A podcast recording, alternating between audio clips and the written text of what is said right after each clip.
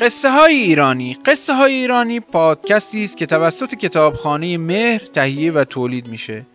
این قصه از کتاب افسانه های ایرانی بازنویسی محمد قاسمزاده انتخاب شده. این کتاب رو نشر هیرمند منتشر کرده. این قصه گل و سنبل.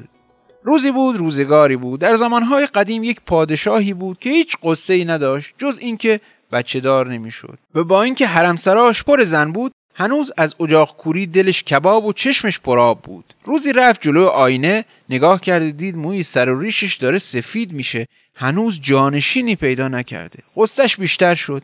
که یهو وکیلش اومد و گفت درویشی اومده جلوی در قصر رو می‌خواد پادشاه رو ببینه. پادشاه که خلقش تنگ بود گفت چیزی به درویش بدن و راش بندازن تا بره. رفتن و اسب و پولی به درویش دادن. ولی درویش گفت چیزی نمی‌خواد. فقط اومده تا پادشاه رو ببینه. پادشاه به فکرش رسید شاید این درویش بیاد و یه چیزی بگه تا دلش باز بشه و این قصه از یادش بره.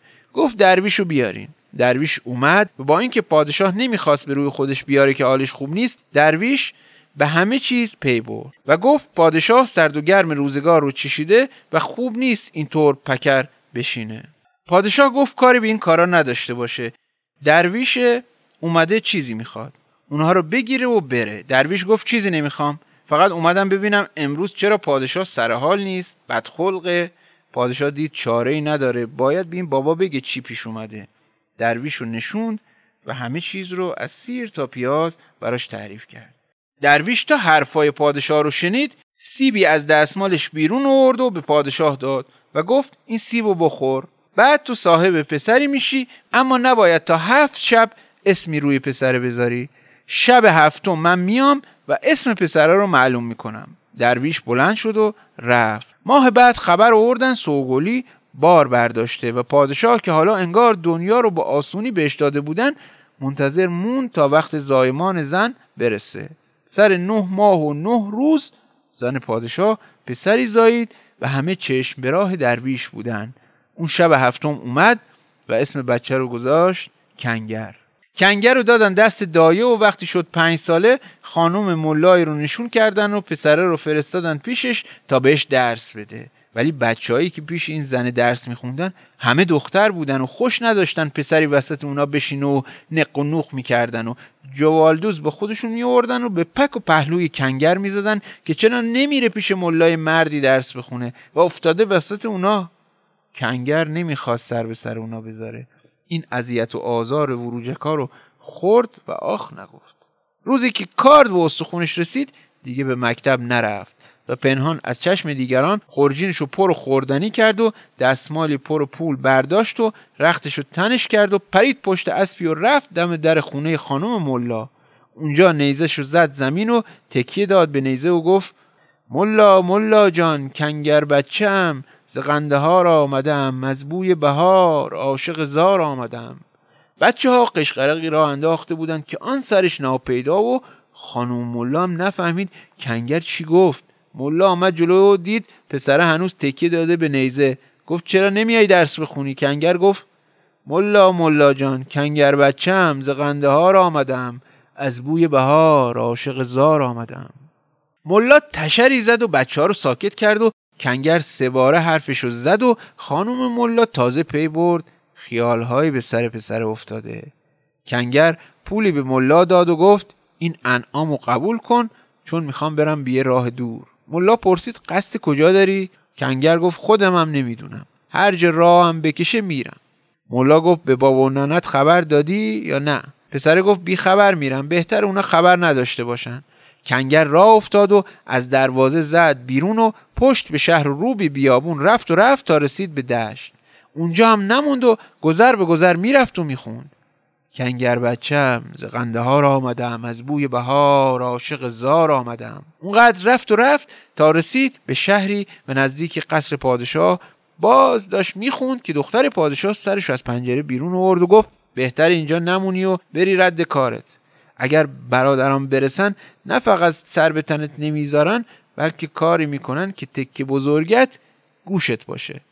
کنگر گفت جای ندارم که برم. دختر پادشاه زود گیس بلندش رو از پنجره انداخت پایین و کنگر گیس رو گرفت و رفت بالا و خودش رسون به اتاق دختره.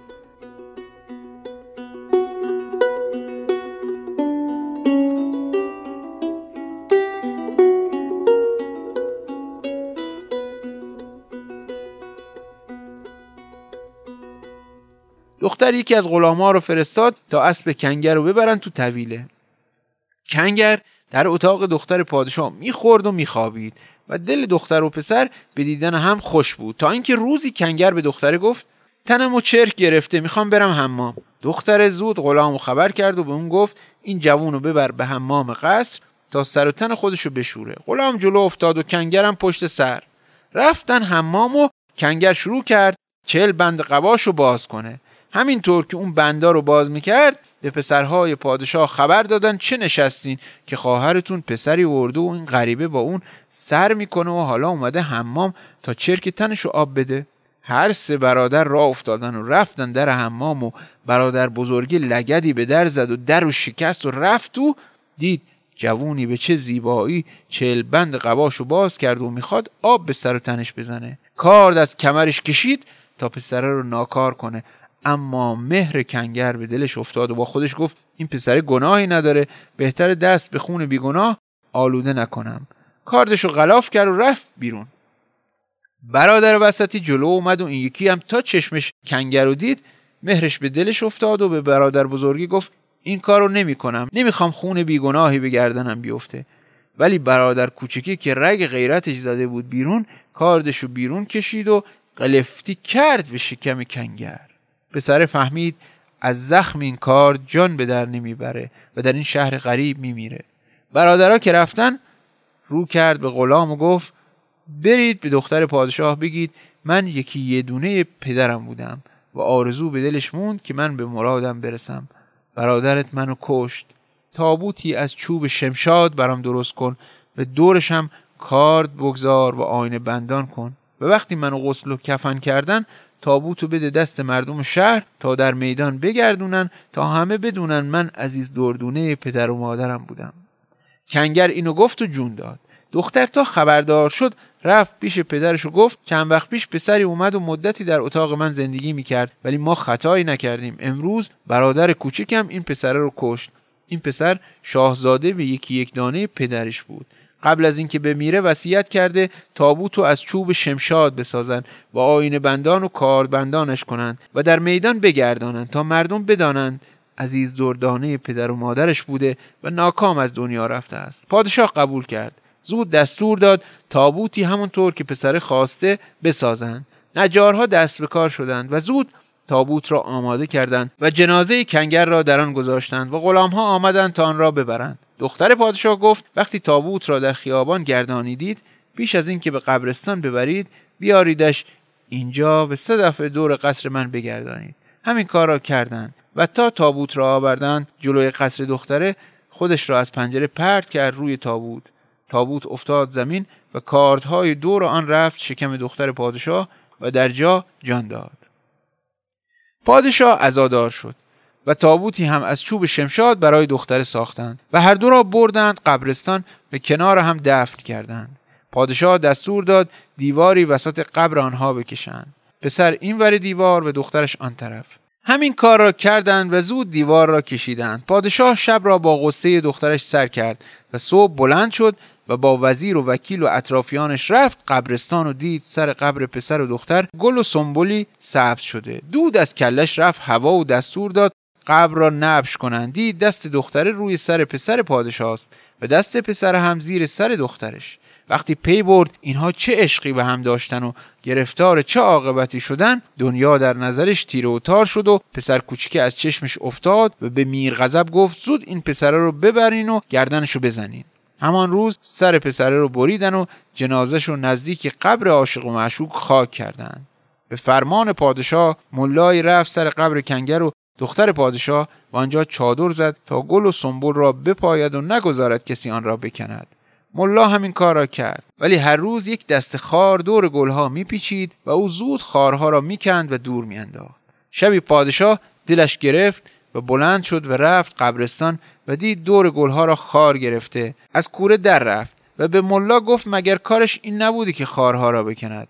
به این خاطر به او پول می‌دهند. پادشاه خار را کند و برگشت به قصر و فردا که رفت دید خارها بلندتر شده و دور گلها پیچیده است. دور بر را نگاه کرد و دید خار از قبر پسره بیرون می‌زنه و در قبر هم دست از سر این بیچاره ها بر نمیداره. دستور داد قبر پسرشو بکنن استخونهاش رو در بیارن و آتیش بزنن و خاکسترش رو به باد بدن. این کار رو کردن و دیگه خاری بیرون نیومد و گل و سنبل آزاد ماندن.